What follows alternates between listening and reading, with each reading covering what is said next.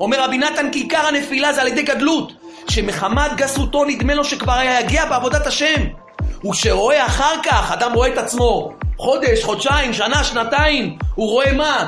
אני עובד את השם, הנה אני עובד את השם, הכל בסדר.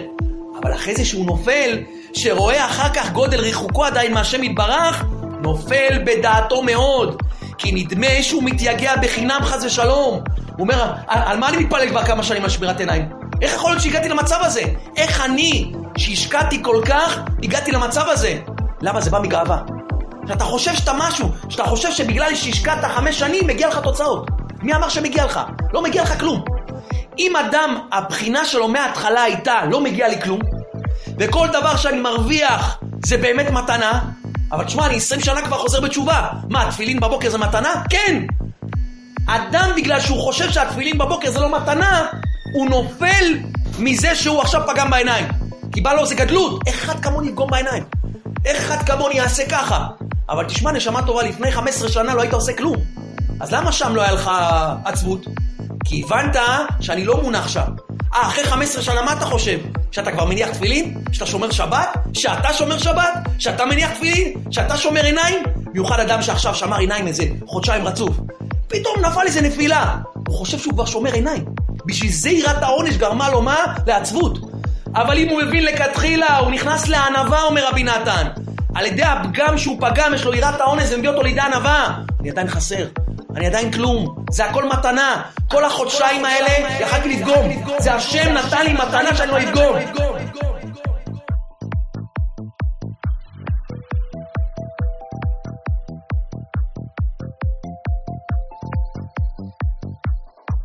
תודה רבה השם על הכל. כמו שפעם שמעתי מרבנו ז"ל, תראו מה רבי נחמן מברסלב אמר.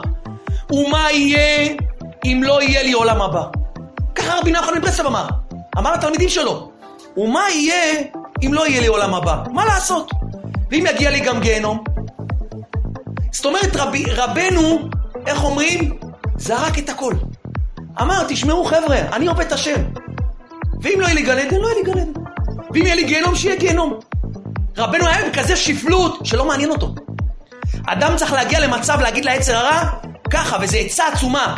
תקשיב, יצר הרע, אני כבר מכיר את המקום שלי בגיהנום. מכיר אותו. אל תשגע אותי יותר. אל תשגע אותי יותר. אל תחפור לי כל היום. אתה רשע, השם שונא אותך, אתה בגיהנום, אתה לא מספיק, לא למדת מספיק, ביטלת תורה, אתה ככה. כל היום הוא נותן לי דרשות שאני בגיהנום. נשמה טובה, רבי נתן אומר לך, תיפטר ממנו. תגיד לו, נשמה טובה, אני בגיהנום. עכשיו תן לי לעבוד את השם. מה אכפת לך? אני בגיהנום, אתה צודק. עכשיו תן לי לעבוד את השם, אתה תרגיש משוחרר. אתה תרגיש משוחרר, אתה פתאום תעבוד את השם בשמחה, כי הורדת, תדעו לכם, זה כמו מטען על הראש כל יום. שיצר רע כל יום דופק לך במוח, אתה בגיהנום, לא יעזור לך, מה אתה חושב שאתה צדיק, מה אתה חושב שאתה ככה, הנה צעקת בבית, הנה עשית ככה לאישה, הנה ככה כעסת, הנה אתה לא כזה שומר על המידו, הנה אתה... מלא טענות הוא נותן לך. תשמע, אומר רבי נתן, רבנו אומר, תן לו את המנה שלו, אני אהיה בגיהנום, עכשיו תעזוב אותי. עכשיו תן לי לעבוד את השם, אני אעבוד את השם יתברך. ואז אומר רבנו, והגביה ידיו, כי הוא אומר שצריך האדם להתרצות על הכל. אני מתרצה על הכל.